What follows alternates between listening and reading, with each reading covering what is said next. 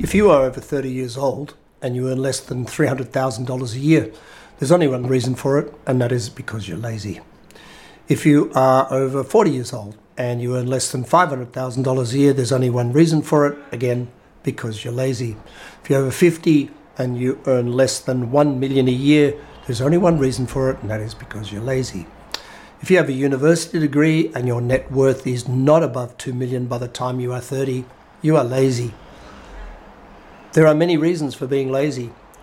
So you get home from work and your partner screams blue murder at you because you're home late from work, and you subordinate yourself to this ludicrous game and decide from that day on you'll come home early from work.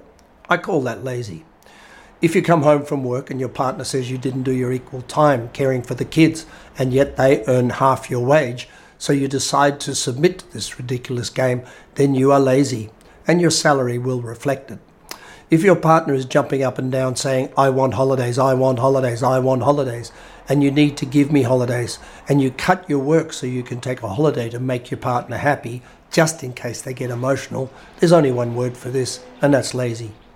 If your partner's in therapy and you haven't said, I married the same person, now I'm married to a nut who's going to therapy because they didn't evolve, and therefore you have to tiptoe around the house on eggshells, then your career will suffer. And it's because you are lazy.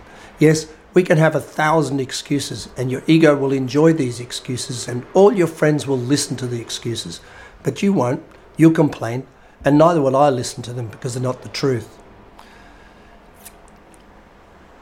There's no such thing as a half-hearted success story. Every human being is both lazy and not lazy, and mediocrity is when lazy and not lazy are spread like butter right across the platform of life. And then we complain that one area of life we are not successful.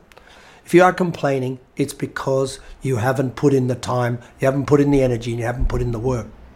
And it was easier to do something else. So what I'd like to suggest to you is next time you complain about something not being what you want, allocate the responsibility for it right where it begins, and that is with you being lazy.